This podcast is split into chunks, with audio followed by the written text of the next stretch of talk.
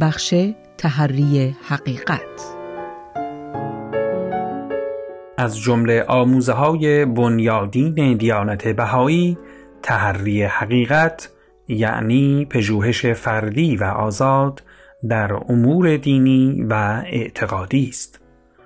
بنیانگذار آین بهایی می‌گوید که هر کس می‌تواند و موظف است بدون دخالت دیگران و تنها با بکار گرفتن عقل و قلب خود به جستجوی حقیقت پردازد. اگر چون این شود عواملی نظیر پیشداوری، تقلید و تبعیت چشم بسته از آراء کسان و سنن دست و پاگیر یا نظرات گمراه کننده دیگران تأثیر خود را از دست خواهد داد و انسان خواهد توانست آزادانه جویای حقیقت شود و به آن دست یابد. این مطلب در یکی از خطابات حضرت عبدالبها اینطور عنوان شده است.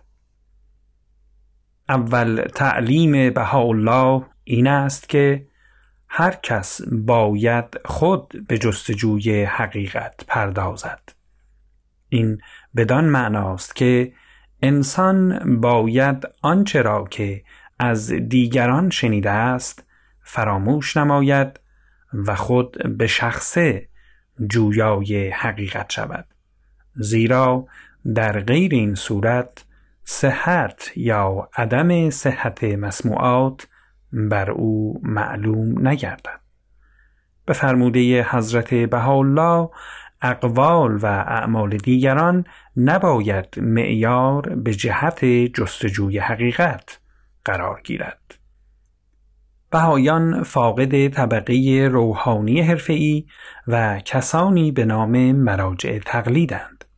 راهنمای ایشان در مسائل دینی حدود و احکامی است که در کتب و آثار شریعت بهایی مرقوم گردیده است. هر فرد بهایی موظف است با مطالعه آموزه های دینی خود برداشتی درست از آن آموزه ها اخذ نماید.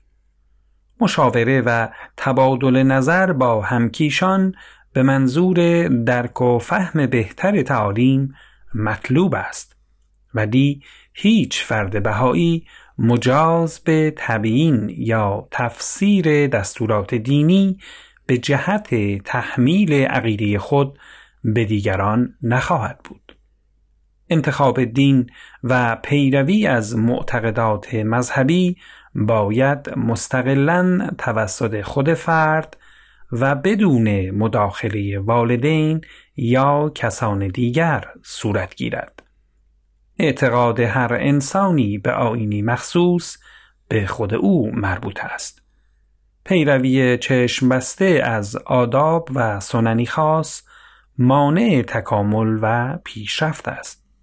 نونهالان بهایی باید خود به جستجوی حقیقت پردازند و مسئولیت انتخاب دینشان را خود به عهده گیرند.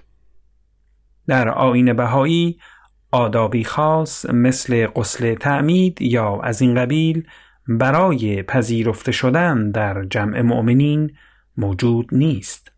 نوجوانان بهایی موظفند پس از رسیدن به سن بلوغ شرعی که پانزده سال تمام است خود درخواست عضویت در جامعه را بنمایند حتی اگر در یک خانواده بهایی پا به عرصه وجود گذارده باشند